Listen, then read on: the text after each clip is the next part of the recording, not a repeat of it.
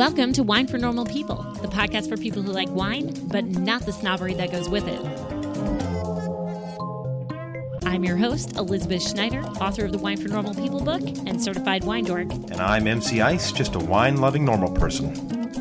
Podcast is sponsored by Wine Access. Go to wineaccess.com slash normal to join my wine club and wineaccess.com slash WFNP to see what I'm drinking right now. Listen in the middle of the show for more details.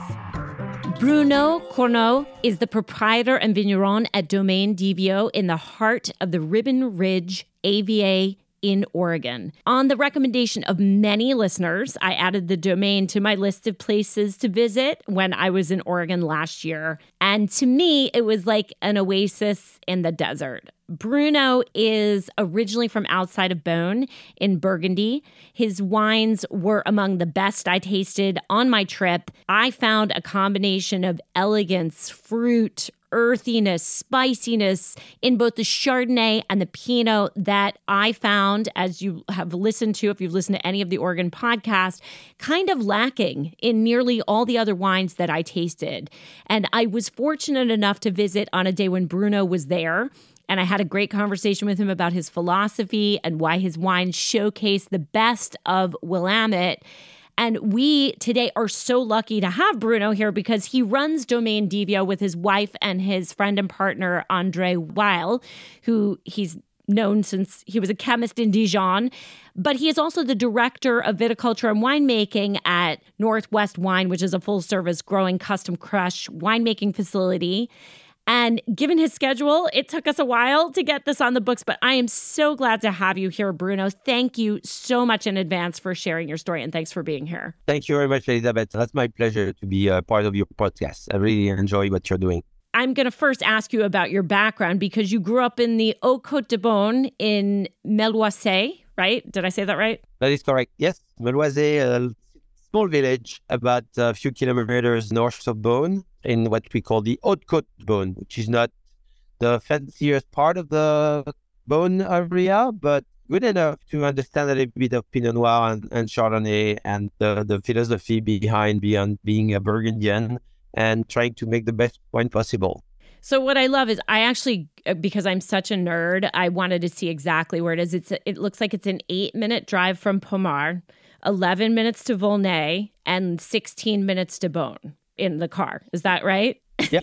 yeah, it, it's really in a circle of great names of places that have been uh, known for centuries for for making great wines and putting this part of the world on a map of amazing wines. Definitely. Your great grandfather planted in the region. It was your grandfather who really developed the vineyard. So, can you talk about the Haute-Côte and what it was like for them? Because I think it was a very different time when they were both there and both getting started, right? Yeah.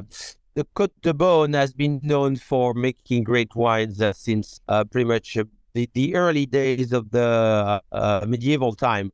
But then they, they were farmers, and the grapes or the wines were uh, purchased by négociants and all the appreciated by uh, the nobles of the of the region. The farmers, either in the villages or in the Haute Côte de Beaune, were farming not only grapes, they were uh, multiple crop farmers. So my grand grandfather started to grow grapes again after the phylloxera period as part of uh, of the diversity of, of crops you could grow on the farm. So my grand grandfather had cows and horses and chicken and pigs and you name it. But they were doing also some uh, vegetables and a little bit of uh, hay uh, for the animals, all kinds of crop growth the property. So grapes was a part of it.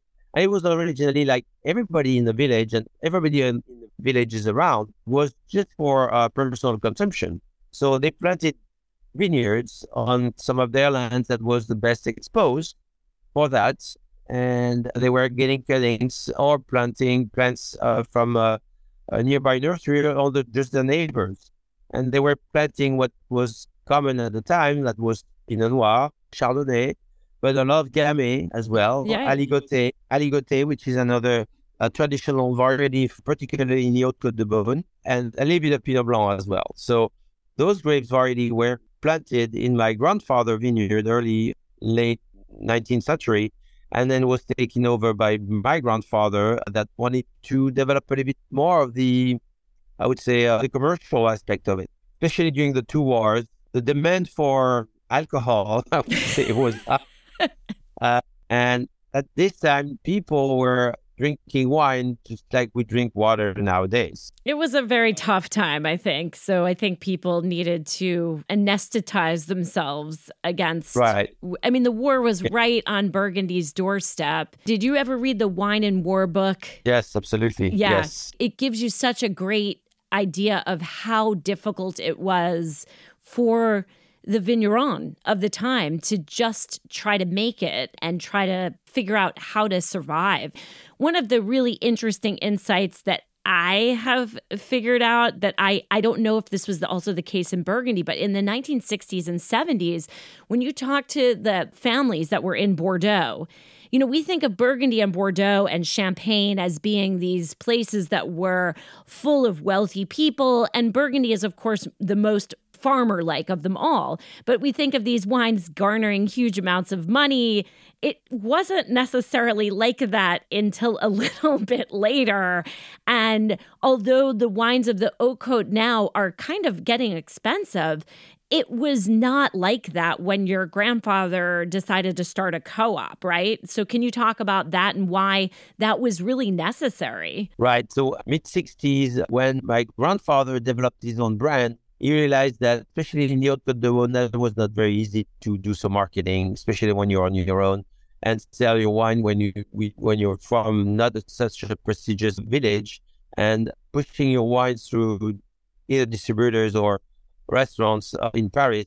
That's something you you know how to do. So they had some amount of wine they couldn't sell just because they didn't have the marketing, the, the channels to distribute it. So uh, with several uh, of his friends in Haute de Beaune, they decided to get their efforts together to create something that would push their sales a little bit better.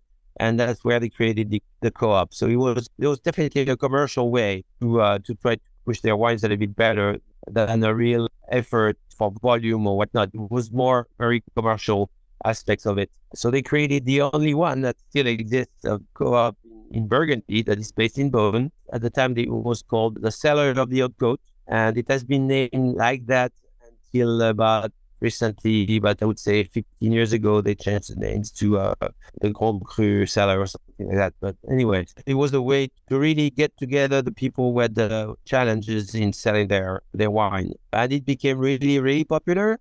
Uh, from the five guys that started that, nowadays there's probably over 700 oh my members. gosh What's your impression of the co op system, though? I mean, your grandfather started this. So, Burgundy does not have a lot of wine. And mostly all of the places that have AOCs have high quality wine because they haven't expanded to places that are not good.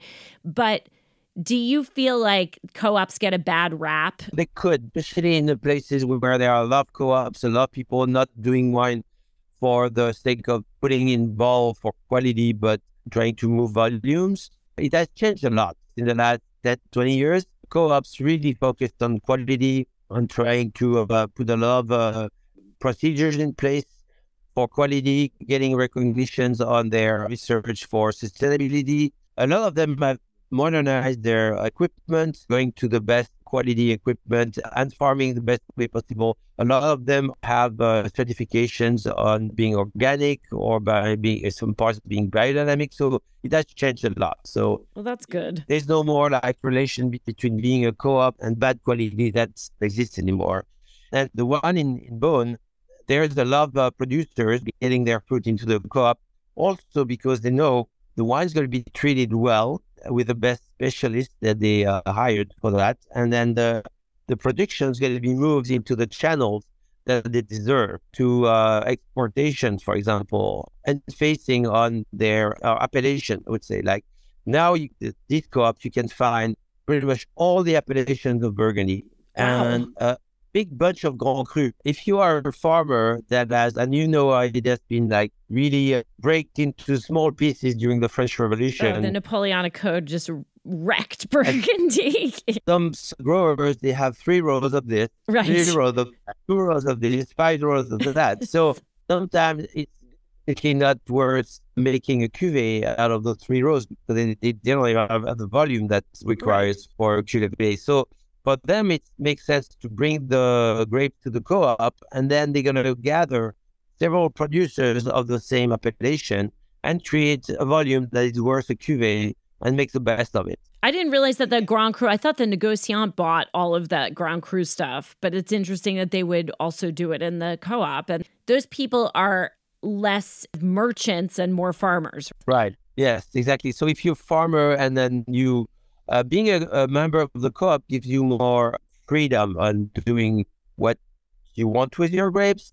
Selling to a negociant, you don't have much control, neither on the price or the destination or the blend or whatnot. Uh, yeah. Like the, the members club, they really have power of, of say during the meetings or whatnot on what what the destination of their grapes going to be and what market and and price points and everything. So when you were younger, did you do vineyard work with your yeah, yeah so you were yeah. you grew up in the vineyards and mm-hmm. my second question i want to hear more about that but my second question is many people that i speak to who grew up in vineyards all they think about is working not in a vineyard when they are little and then they just want to get out and they come back to it did you have that or did you have the experience that you knew you always wanted to do it no i i had to work in the vineyard because that was the family business so i worked in the vineyard a lot when I was a kid.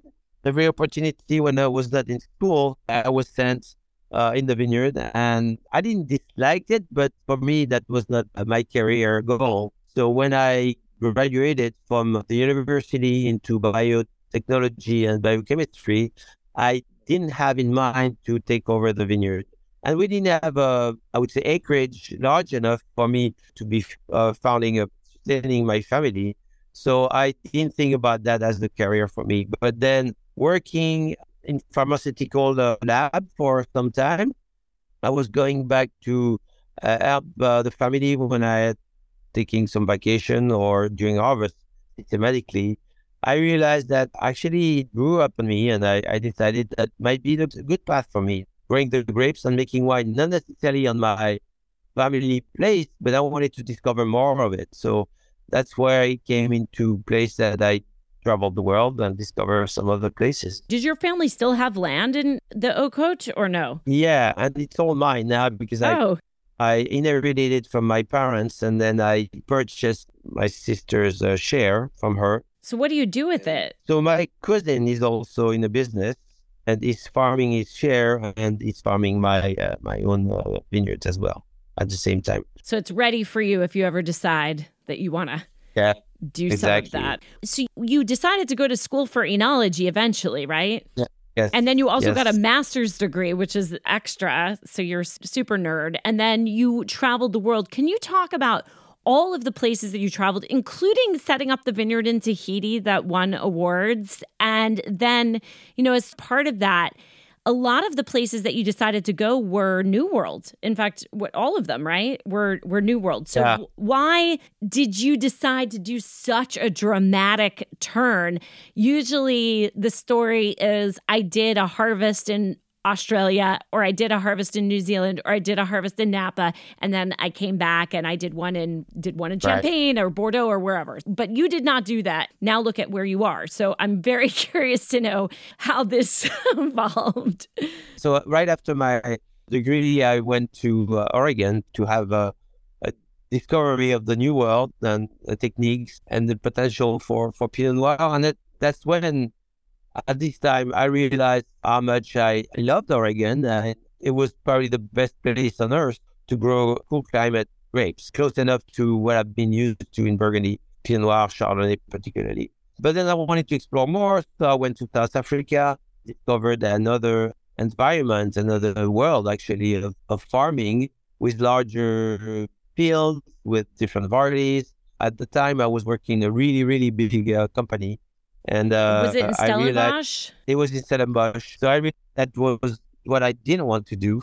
was, right, right, good. Working in, in a Jewish facility environment.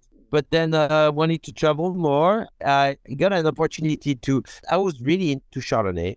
And I did my uh, diploma internship in uh, Chateau de Puligny-Montrachet in uh, Puligny-Montrachet. Wow, yeah.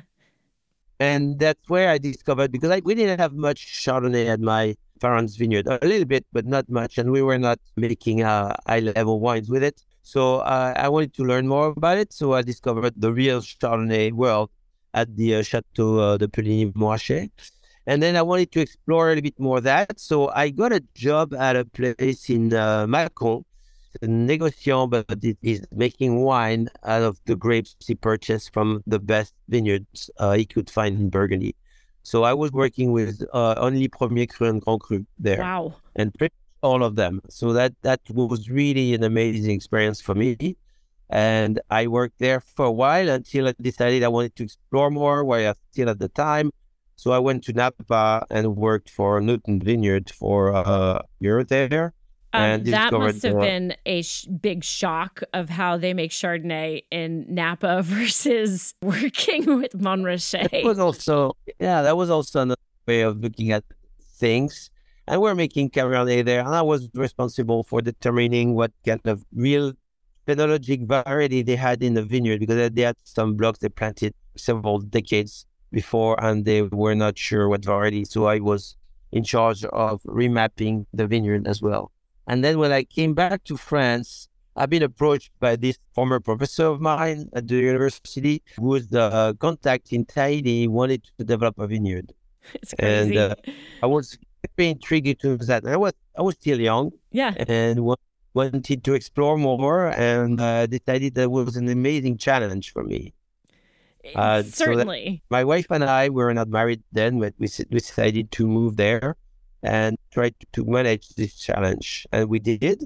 Uh, I tried. What did you grow? That was very challenging. Yeah, I'm uh, sure. It was not easy to, to find terrain to develop land that we could use, but we found a an owner on one of the atoll, uh, the atoll of Rangiroa, where we could develop something. And then my first duty was to take the coconut trees down and prep the land a little bit to that is really some. different from Burgundy. And then we, I got in touch with the research center of uh, vine development in Montpellier, and I had them send me some cultivars, different cultivars. So over the three years I worked there, we tried 80 different cultivars uh, on the land. Oh my and, gosh! And because of the environment, uh, humid and and hot and warm all the time, tropical, uh, the vines grow all the time. So the growth was really, really fast.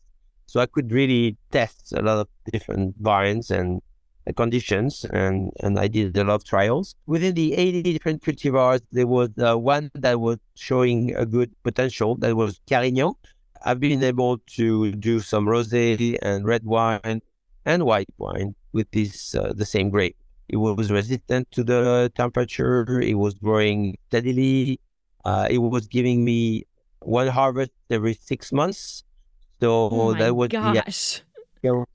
Well, some some varieties was was giving me one harvest every three months. That was too much. yeah. That was not that was not really easy to manage for me. So Carignan was also quality wise was giving me a really good wine to work with, which is you know it's a traditional grape grown Yes. in the southern France, in Spain, in Central California. So uh, it was a, variety that I knew how to manage. So I planted 10 acres of this and started to make the first commercial wine. And after three years of developing this, my wife and I decided to go back to the US, going back into Pinot Noir because I, I was really missing Pinot Noir and Chardonnay that I definitely couldn't grow in Tahiti. So the first commercial wine was uh, released over there. So I was pretty happy. It got some medals at the Paris Fair.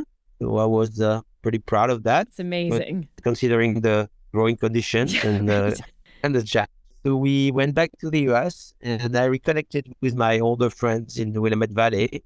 And after some time spent in Washington State, I found a, a way to reconnect with with Oregon. You did all of these projects that were very unusual. A lot of times when you speak to French producers who have experienced things in the new world, they are really surprised at the technology, how technology is employed. You were in California, you were in Oregon, Tahiti, you probably had you were choosing which technologies to use, but some people are excited about it. Sometimes they are completely appalled by some of it.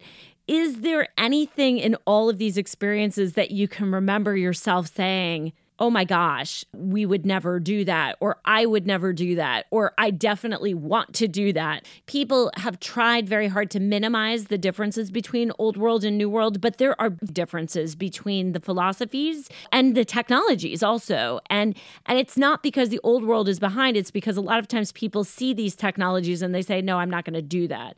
Was there anything like that where you were like, mm, nope, not for me, or yes, definitely for me? I'd, I'd never approached this that way, but I understand what you're saying. I'm very open minded. So for me, uh, everything is good to be taken as long as it fills up your philosophy and uh, the approach you want to have. In my case, it's uh, the minimal approach is, is the one I'm I, am really embracing.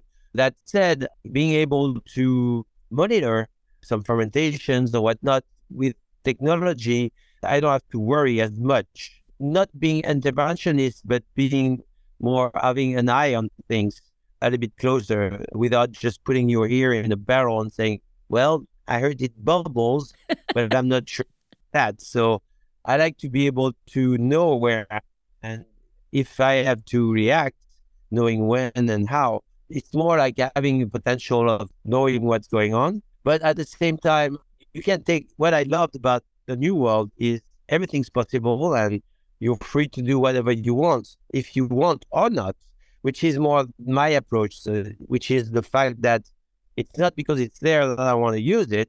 Actually, I want to not use it, but knowing that if I needed to at some point, I could. I feel like I hear that a lot. A lot of French and Italians say that they hope that they never have to use the techniques, but to know that they exist is very helpful. And that's really the idea behind getting a degree is just to know right. what is possible if you ever hit that and you hope that you never have to use it. That's kind of the thing that I hear over and over and over again. It's kind of interesting. You're saying it also. Why did you decide on Oregon and not? I mean, you could have made Pinot and Chardonnay in Overberg or Walker Bay and in South Africa or Santa Barbara. Why did you and Isabel decide that you were going to do Oregon? And you're picking up your life from Tahiti, not from France. But I mean, you're moving to semi rural Oregon. Your wife has multiple master's degrees. So, how did this happen that you decided, okay, Oregon's the place we're going to set up in this farming community from Tahiti? And you didn't have children at the time, right? Well, yes, exactly. So well, that's helpful. The different reasons to that. The first one is because, like, from as I said, like it was the I fell in love with Oregon on the first, the first, my first day. So uh, the people was the first reason I wanted to be here. There was a, a sense of community that I mm-hmm. really couldn't find on the other places I've been to. Tahiti as well, but uh, the growing environment was not for Pinot Noir. So no. in my heart, there was Pinot Noir I wanted to grow and Chardonnay. And you're never making a sparkling over there. That's going to be the acidity levels that your sparkling has. yeah. No, the community definitely, the way that people really want, it's, there's still the, the feeling of the the pioneers being here, like being the last frontier, like everybody has to help each other to survive, kind of. I mean, yeah. I really love that. Being French, we have always had these dreams of the of the far west, and obviously Oregon, the Oregon Trail, right? The yes, the, the last year. That's that's really what it is. The access to uh, the great national parks. Yeah, uh, beautiful. All these image of America that I really wanted to be part of. Uh, but I've been combining this with being uh, such a great potential for Pinot Noir and Chardonnay. I couldn't see anywhere else I could do that, I could achieve this. So for us, it's making sense. You did not buy land right away. It's not like you set up the domain right away. You worked for a few other people. You got to get more of a lay of the land. And how long did it take you to figure out that you wanted your own domain and what were you looking for? And really the thing that you are very passionate about is ribbon ridge. So what about the ava makes it so special for you? And you really waited for the perfect site didn't you? Well there are two things. So working with some of the vineyards and and all over the willamette valley have been giving me the chance to uh, explore and taste and see what for me would be the best opportunity. But then, uh, as much as I can remember, I always had somewhere in my head like a dream of creating my own building, my own uh, business, and my own vineyard, my own brand. There's the will, and there is the money behind it. I mean, it's, it's what you want to do, and it's what you can do. Right. Uh, then tasting over and over and looking at those vineyards for me, Ribbon Ridge was really the closest to what Burgundy can offer in terms of soil, even though the uh, acidity of the soil might be quite different. My approach was the clay content in the Ribbon Ridge, which is also a marine sedimentary type of soil, like Yamhill Carlton, is different by the content of clay. The clay level is really high, very similar to what I've been uh, exposed to in Burgundy. So for me, that was one of the reasons. The other reason was it was providing the grapes and the wines a tone, a style, a texture. Uh, you know, all the wines I tasted, that was also something I was looking for. The Burgundian, like very elegant, delicate, silky, tannin, spicy at the same time, like floral nose to it, and developing this mushroom character when it ages. That was really what I was looking for. So yeah, we looked about two years. We looked for the perfect site and and we we found the the spot that we purchased and decided to call uh, Clos Gallia in 2014. Why did you call it Clos Gallia, and why did you call the domain Domaine Divio? It's a good story. So, yeah, so I'm from Beaune, and my wife is from Dijon. Dijon is the capital of Burgundy, as we know. So it's uh, it links uh, to our roots. So I decided to call Divio is the early name of the town of Dijon. That was my link to my roots. Domain, of course, because in Burgundy, all the estates are called domain. So Divio is my link to Dijon from the early days. And Divio in Latin, or at the time in, in, in the Gaulish Latin, it means the sacred place. So that was also very sacred in my heart. Yes, that's perfect. Uh, and Clos Gallia, Gallia means the Gauls. So I'm a Gaul. I was born in France, which was Gaul at the time at the time of uh, when Romans. Divio was exactly. So Gallia means the estate of the Gauls. a lot of your fruit is estate grown, but not all of it is, right? That's correct. So I still buy grapes from uh, the all the different AVAs because I'm I still have in my soul the uh, the Burgundian way of looking at we call that le climat, right? This little patch is very different from the patch next to it just because the elevation is a little bit different or the raw exposure is different or just the slice of rock in this particular patch makes the wine different. It, it's what we used to call terroir that has been uh, misused so much that we prefer to call climate now. Yes. In Oregon, I found these different climates as well. So I wanted to explore each of those. And Pinot Noir being so sensitive to the place it's growing on, so I really wanted to emphasis on what these different climates could give to to the same technique of making Pinot. So you make them so in the I same have, way with stuff from different climat. Well, most of these grapes I'm buying uh, are from vineyards I am farming also. Well, so isn't that nice, right? Your other job really, in a way, you almost are like a a co-op or a negociant also working for Northwest Wine. You know, it's it's not a brand necessarily; it's a custom facility, right? Yeah, somehow. Yes. Yeah. Yes. We'll take a step away from the podcast to thank our sponsors this week Wine Access, wine,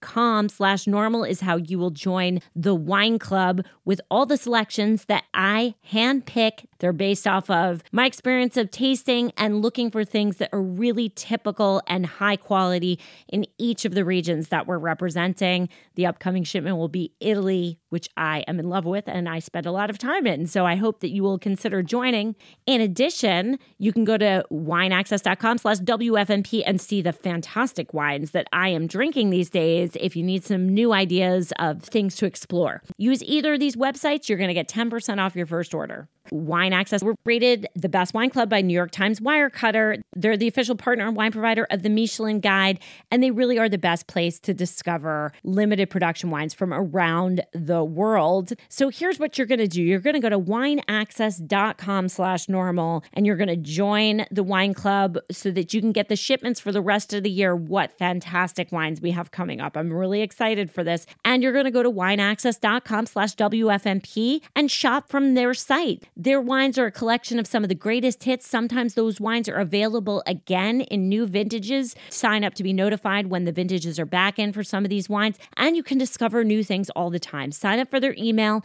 check out wineaccess.com slash WFNP. Get 10% off your first order.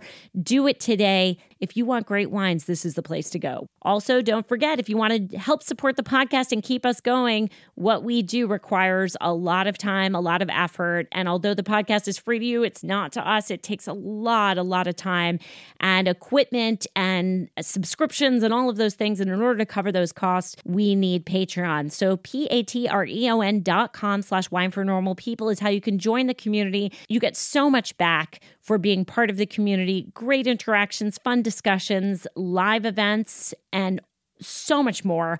Join patreon.com slash wine for normal people and help keep the podcast alive and get a lot out of this amazing and growing community. Also, don't forget wine for normal people classes. If you want to dork out for two hours live with me and a bunch of other people, it is like a live podcast. Winefornormalpeople.com slash classes. Check it out today. Now let's get back to this amazing show with Bruno Corneaux from Domaine Divio you do sustainable farming, mostly organic and biodynamic. It's got to be very difficult. It's very hard in Burgundy to acquire those certifications and to do it that way because of the mildew issues.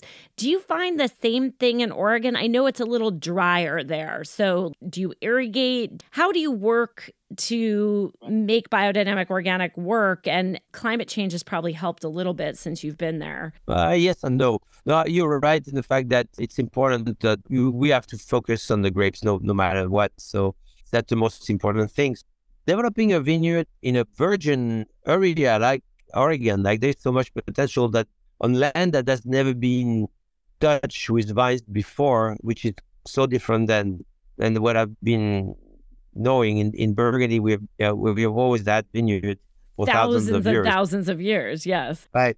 Developing a new vineyard that was also an exciting part. Choosing the right rootstock is one thing. Uh, the right clone as well, the right exposure, all these things need to be thought of. But then that's that's a part of being sustainable as well. Finding the right rootstocks that will be resistant to droughts. We don't farm any of the vineyards I'm farming are irrigated, so it's all oh, dry wow. farmed. Yeah, and it's important to realize that if you want your vine to be sustainable for water purposes as well, you want to train them to get their water deep as much as possible, as early as possible. And that's what California is doing now. Vineyards that have been traditionally under irrigation, now they they try to force them down uh, and to limit their irrigation so they they get their water themselves and they're more uh, resistant to drought. That's w- one way to look at it. But uh, the, the reason why also I, I mentioned the fact that the land was virgin of vineyard here, that we want to keep it as say, respectful to the environment as possible because we don't want to disturb the ecosystem. So we, we don't want to uh, bring any damage to the land and we want to respect it as much as possible. And biodynamic is one part of the techniques or programs or philosophy I discovered when actually I was in Tahiti being in Tahiti showed me that there was no temperature difference that would influence the growth. There was no season that would influence it. There was no difference in light, same amount of light during the day and the night, no matter what the time of the year. The only influence of on the growth of vines was the moon. Right. Now, it was really huge. Uh, it really opened my mind in how does this crop we're growing is influenced by the uh, universe, right? How much the universe has the influence on these uh, little plants, these baby plants. It's it's just mind blowing. When you're in a northern hemisphere, uh, cool climate, you don't resent it as much because we have regular seasons and so much change within the season that the, the plant is regulated by a lot of different things. But when you go at such a neutral environment, the only influence on the plants are the other planets, the universe around it. The tides too, I bet, because you're on an island, right? There are no tides. The tide is really minimal as well. It's like like one foot, maybe, really minimal. Yeah. No, the factor that you're you're erasing all the factors of influence you would have in the other parts of the world, and the only factor you're gonna influence your vines with is the moon and the stars. That means at the time you're planting, and the action you're going to have on the plant itself are the only factors going to change your plant growth, which is really crazy. I really feel like you should write something about this because you, I mean, how many people have that experience where you're actually experiencing something without all of the other factors because anyone can talk about biodynamics in California or in France, but you were in a place absent of any of those extra influences that would affect other things. And that's crazy. What a finding. If there was ever an argument for biodynamics, there it is, right? Yeah, exactly. No. So I wanted to embrace that and, and uh, replicate that here even though I know that because there are so many other factors influencing the plants, we still have this universe pushing through as well. So I wanted to embrace that and uh, use it as much as I can. So for me, biodynamic farming was a way to go. So we we do that on uh, a lot of our vineyards, including my own, and we work with this rather successfully. I would say it's hard to understand the real impact of it, even though we know that we're going in the right direction. But the fact that there is not as much pressure on disease here in Oregon than it might be in Burgundy, it's much easier to be organic or or even just sustainable just because we, we don't want to have all the viruses they would have to fight in, in Burgundy. That's pretty hard when you're uh, strictly biodynamic. Yes, and this is part of the problem with the purists who say you can only do biodynamics or organics. The problem is that if you want wine out of certain places, you're going to have to be a little flexible. Yeah. Maybe it's the problem no, with, the, with the world right now. We're too absolutist. We're not practical enough. We haven't come to terms with the fact that there's a lot of gray area. And actually, I want to ask you about Burgundy and about the gray area that you're now finding yourself in because when you're in Burgundy, I mean, you grew up with the idea of AOC laws or AOP laws now. So right.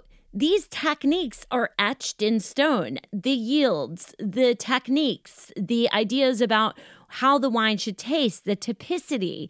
So all of that shackles you or it guides you depending on your mentality about it. So, my question to you is you've come here, you're in literally the Wild West. You can do whatever you want. It sounds like you don't, but is there anything that you do in Oregon that you feel like, gosh, I really wish they could do this in Burgundy? It would help them. Or do you say, I'm leaning on on all of the techniques from the way that I learned about winemaking because that really does make it better. Right. Yeah. The, yeah. Um. Uh, actually, we we have all this liberty of doing whatever we want. We actually putting ourselves, and it, it's not me coming here. Like already before me, all these pioneers decided they wanted to make the best of what they can do. So limiting themselves, like restricting themselves of doing some crazy things that they could do, but they don't want to just because it's it was in their mind detrimental to not just the quality, but the truth to the customer. The whole community in Oregon really wants to focus on what you can give the best to the customer and not just the best, whatever you can give them from the vineyard. So some years it's good, some years it's not that good, but that's what nature is giving you. Right. You really want to be true to what you grow and what you deliver. So that means if you have a wine that has some damage because of spoilage or whatever, you're going to try to uh, minimize it as much as possible, but at least if it's what it is, well, you have to deliver it that way and not use some crazy technology to move away from it. So that's my approach to it. And that's the approach of a lot of different farmers in the valley. You hear about these stories of some of the larger producers, really famous producers, you know, Velcorin and Mega Purple and reverse osmosis to get the alcohol out. There are places that do all of it, all of it. But you're saying that's not really something that you see often. No, we don't do that at all. And actually, because we we've been known have all the Willamette Valley in particular as the little sister of Burgundy or the brother, depending on you what uh, genres you, you want to use for that. we really focused on uh, the traditional uh, Burgundian techniques. Yep. Using the traditional punch downs or pump overs, extracting the Pinot Noir the best you can, and not adding any any taint to it. Yep let's say our model is Grand Cru Burgundy. How can we replicate this here naturally without any artifices, any subterfuge? So that's what we're trying to do, starting by growing the best grapes with quality clones and exposure and hand-picked sorting and no yield. There is no rule on yielding. Right. So I would say 90% of the growers in the valley are growing their grapes with a yield in mind of what Grand Cru Burgundy would be. Yes, we the top growers, tons, I'm two, sure. Yeah. Or two five tons an acre, which is 35 hectoliters per hectare, which is the level of Grand Cru. Mm-hmm. We could double that, no problem, but we don't want to. We really want to provide the best of what we can grow here. And that's that's another another reason why I really embrace this place because people are thinking that way, and that's the way I want to make my wine as well. You love Chardonnay, and I have to say that in my experience with Oregon, I actually think, on balance, if you go through most of the wines, Chardonnay is a bit easier to make and it may be a bit easier to grow. And I think Chardonnay is actually the real star of Willamette although Pinot has become the flagship grape. But I feel like it doesn't get enough attention, but it does so well on many different soils. And the style of the Oregon Chardonnay there's more similarity, I think, in the Chardonnay with Burgundy. And yet it seems like nobody is trumpeting that enough. There's not enough fanfare about the excellent Chardonnay in Oregon. I don't know if you feel that way. And I feel like it's got a lot of untapped potential. People, all they do is talk about the Pinot. And frankly, I think it's a lot harder to make really good Pinot and I'm not sure that every site in Oregon does that, but gosh, the Chardonnay is spectacular from many places. And yet, the thing that they want to show you when you go to places is always about the Pinot. Yeah. Well, because it has been traditionally uh, grown here, uh, where traditionally is not that old. It's a very young industry here, but still, like Pinot has been the first one to be recognized. Mm. Top quality uh, grape for the region if you look at the world, like there is a lot of people prefers red versus white. That's also another way to look at it. It's the changing first... though. It's changing now. changing.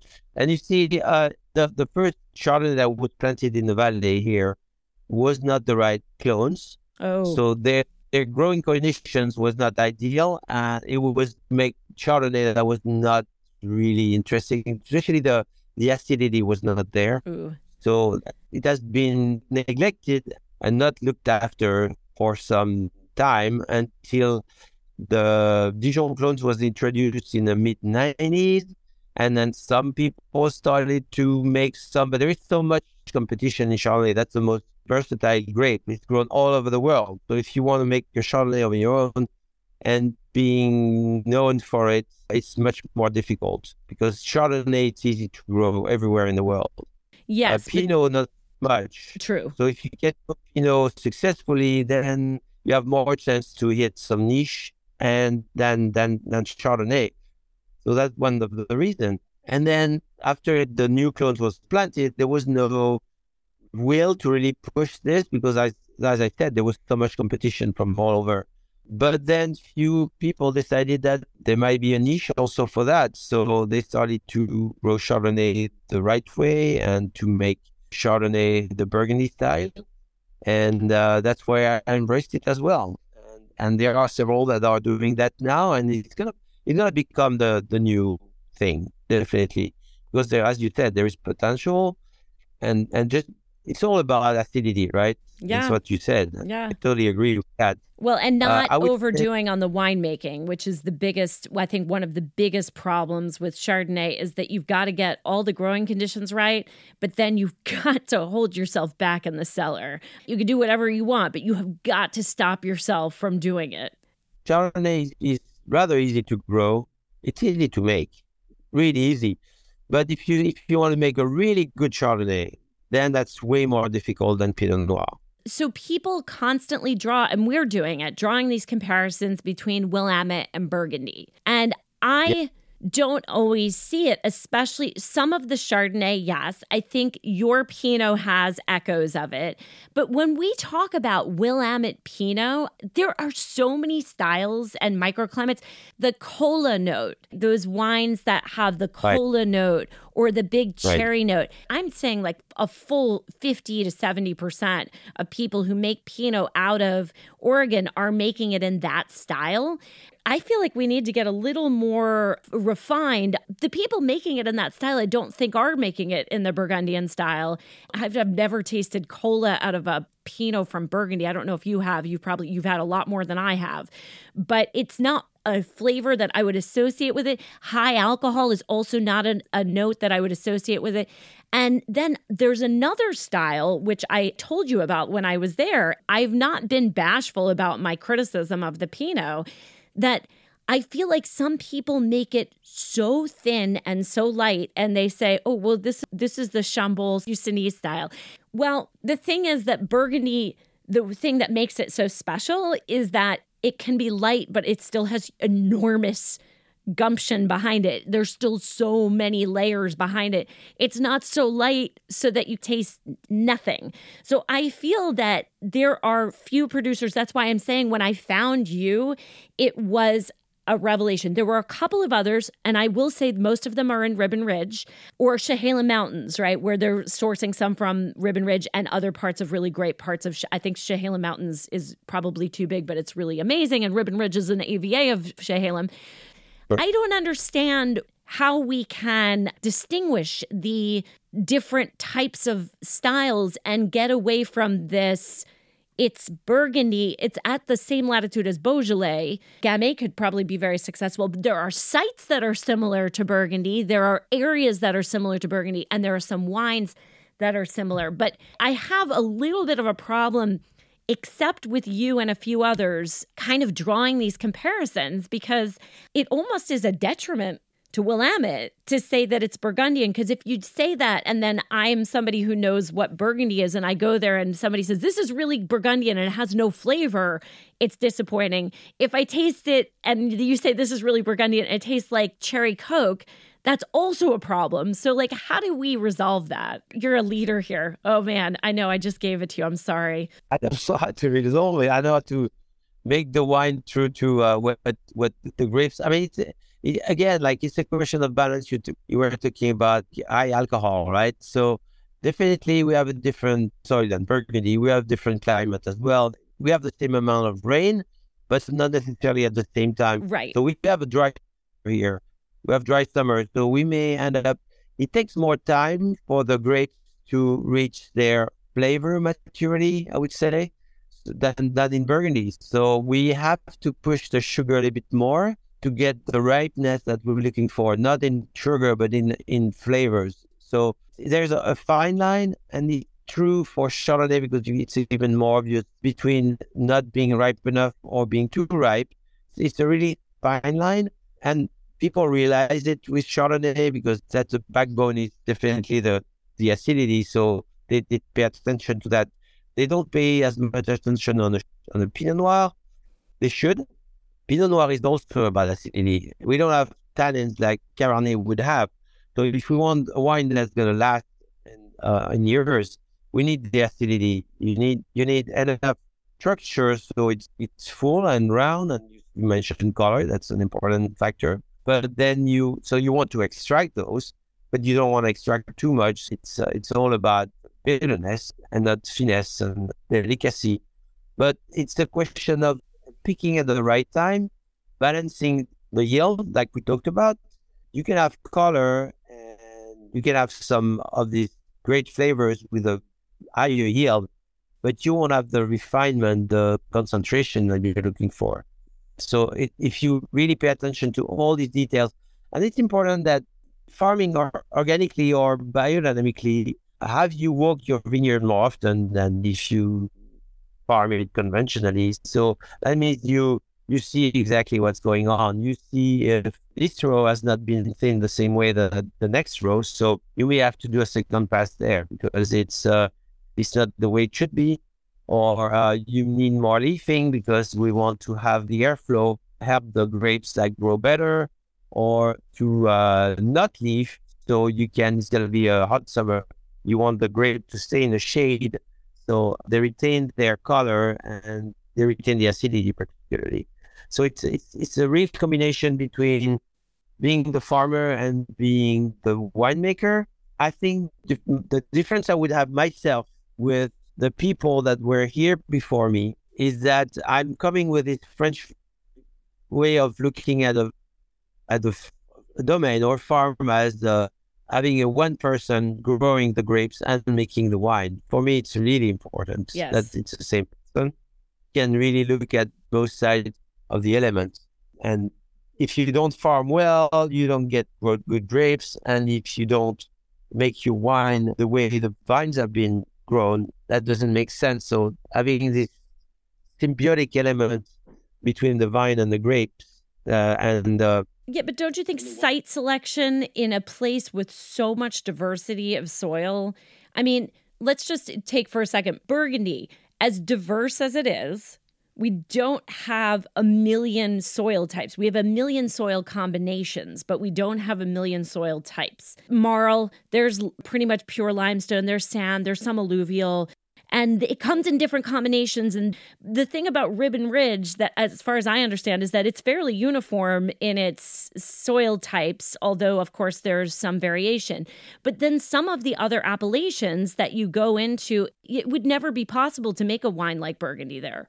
So I feel that some of it is a marketing issue that it could just be Oregon Pinot, and but then when they say, well, it's very Burgundian in style, well, there's soil types in Oregon that don't exist in Burgundy. There are sun exposures, there's wind, you know, there's all of these things. So I think it's a, a it's a bit of a challenge. Like where you are, you pick the most Burgundian site because you've got uniformity within reason. You talk to the guys at Beaux Frères, they'll tell you the same thing. Where the this these areas are um, confined, and so it's it's a very interesting thing because it's not to say that some people don't love that cola style, but for them to then say that it's burgundy is a little bit dicey because it's then it becomes marketing and not truth. And that's a little bit tough. I'm not going to say any more about it because I know it puts you in a bad spot. But you are also scouting lands in Burgundy, right? Andre has been in the Yonne and in Chablis. Are you making wines in Chablis? Yes, we we own grapes in Chablis now, and oh, but wow. but we don't yeah, we don't make wine in Chablis. Oh, so uh, just the vineyards. Yeah, it's just a vineyard. And in Vézelay, I don't know if you know Vézelay, yes. that little town. Yeah, it's also within Burgundy. It has its own appellation since uh, about five years ago, as well. That is quite interesting. Also, a lot of people that are organically farming or biodynamic farming there, uh, pretty pretty interesting. Uh, but then beside that, like no, no, I'm not. I'm not planning on I mean, I have a lot on my plate right now, so I don't want to add more to it. But uh, to your question about being Burgundian, I mean, obviously having the same grapes, having the same climate environment somehow, cool climate definitely, and and using the Burgundian tradition techniques to make wine. That doesn't make, of course, I will never claim my wine is Burgundian, but the style could be uh, flavored of course, like as I said from the beginning, Pinot Noir is so sensitive to the place it's growing. So from one type of soil to the other, it's going to make a completely different wine, right. no doubt. Flavor wise, definitely. And then the technique of making it would be the same, would be Burgundian. Then it depends, are you your marketing uh, of people in the tasting room would, would approach it or uh, or try to get some connections uh, about that. Yeah, I don't claim my wines are Burgundian, but they're made in the Burgundian style that may, depending on where the grapes are from, uh, they're to have different distinctive flavors. And that's what I'm looking for, actually. If all my wines were the ones from Dundee Hills and the ones from the Chehalem Mountain had the same flavors, what the point? Right? No, but your I, wines, I would, but but there is a difference, which is that your wines do resemble old world wines in the acidity and the balance in the clones that you're selecting and right. there it's like I said, you're an echo of what it is. There's a re- resemblance. So I think, I mean, that's why I love your wines. I mean, you're so talented. You obviously know exactly what you're doing with these grapes. And so all of the potential that Oregon has, I see in your wines. Like, I see that if they could all be in that vein, I would really be on board with it. The problem is there's a lot of diversity. I know it's a fairly new wine region, but I, I maybe would have been more excited about some of the wines had I not had in my head that like, oh well, somebody's saying this is supposed to be like Burgundy and, and it's not. So that's that's kind of the the rub. And you are in a very unique position because you are from Burgundy, you were trained in Burgundy, and you understand what the components that go into a wine that should have certain components if you make them in a certain way what should be the end result of that and i'm not sure that everybody feels that the last question I have for you, I've kept you so long, you've been so generous with your time, and you're so busy. What are your hopes for Domaine Divio, for yourself, for Oregon? Are you worried about the California investment in Oregon and the change of the culture some people selling? And how do you feel about your position there and, and going forward? Um, I'm, eh, well, the, the, the big guys they will come ultimately, and they, have been coming already, but they're gonna come more. I'm sure of that. That like it's you cannot go against that, right? Right. We just hope uh, they can work uh, collectively with us. I mean, Kendall Jackson came over uh, and and farmed some larger vineyard uh, for boutique winery that they purchased as well. They they've been they've been doing really well with the community. They were doing well with uh, with the, the style, with the, the wine they were making, like the quality, etc. They've been fitting well. Uh, I just hope that they're the best the, of the that, big. There's no doubt they're the best of the big. Yeah, yeah. Good with the community, and also I just hope the followers gonna do the same. That's what I can hope. But for you, I mean, you're gonna keep going and and keep on doing what you're doing. Right. Are you going to grow any like cool climate Syrah? Do you have any weird plans? Gamay, anything like that? So Gamay, um, right now I can source Gamay to make my Passetoutgrain. I'm making a Passetoutgrain. Right. Yes, I had it. Yes, delicious. Yes. Blend of uh, Pinot and Gamay. I'm not planning on planting Gamay. I mean, I first I need to buy some more land, which I I don't I, I don't have the money for right now. Uh, exp- and the prices have gone up. It, I mean, even since you bought your land, the prices have gone up, right? I mean, it's nuts. That that is true. Yeah, yeah, it's it's moving up uh, quickly, definitely. From the beginning, I said I want to stay small because the the one for me one uh, one key of quality is making sure you stay on top of all the aspects of farming and and winemaking and, and distribution as well. I mean, not being in, in, the tasting room talking to my customer or to you like this, it's important to me to explain what I'm doing and why I'm doing it. I want to stay small because of that.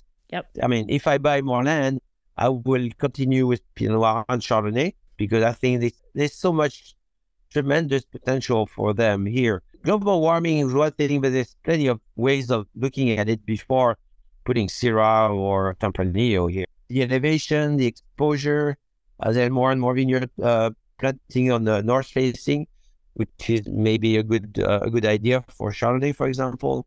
The rootstock selection is really really important, and that's going to be the next step. People, people planting new vineyards, they're really looking into drought resistant rootstocks.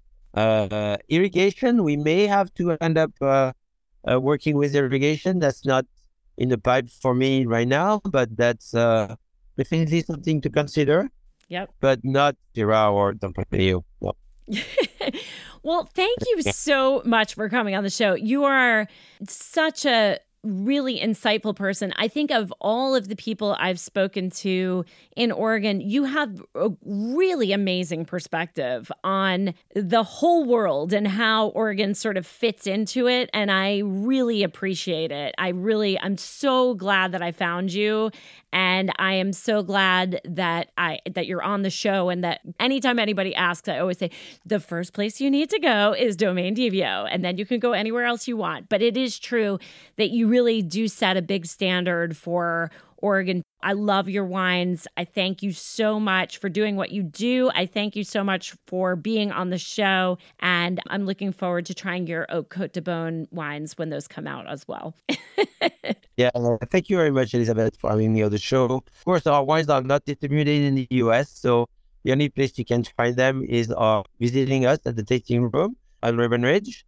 Pretty nice tasting room, by the way, with a oh, nice oh, environment. Gorgeous. View is gorgeous. So it's uh yeah you can really enjoy that as well. But you can also and, uh, order uh, them. So i mean if you can't you can make it out there you can order them. And you can trust me that these wines are just spectacular really. If you've tasted oregon wines before and then you taste these wines you'll be quite surprised at what is here. So yes even though they're not distributed you can still get them. That's the greatest thing about direct to consumer now that people can yeah. go on your site. And we skip anywhere there we go. All right, Bruno, thank you so much. You're thank wonderful. You. I can't wait to see you again in person and come visit your gorgeous tasting room. And with that, this has been another episode of Wine for Normal People. Thank you so much for listening, and we will catch you next time. Thank you, Elizabeth.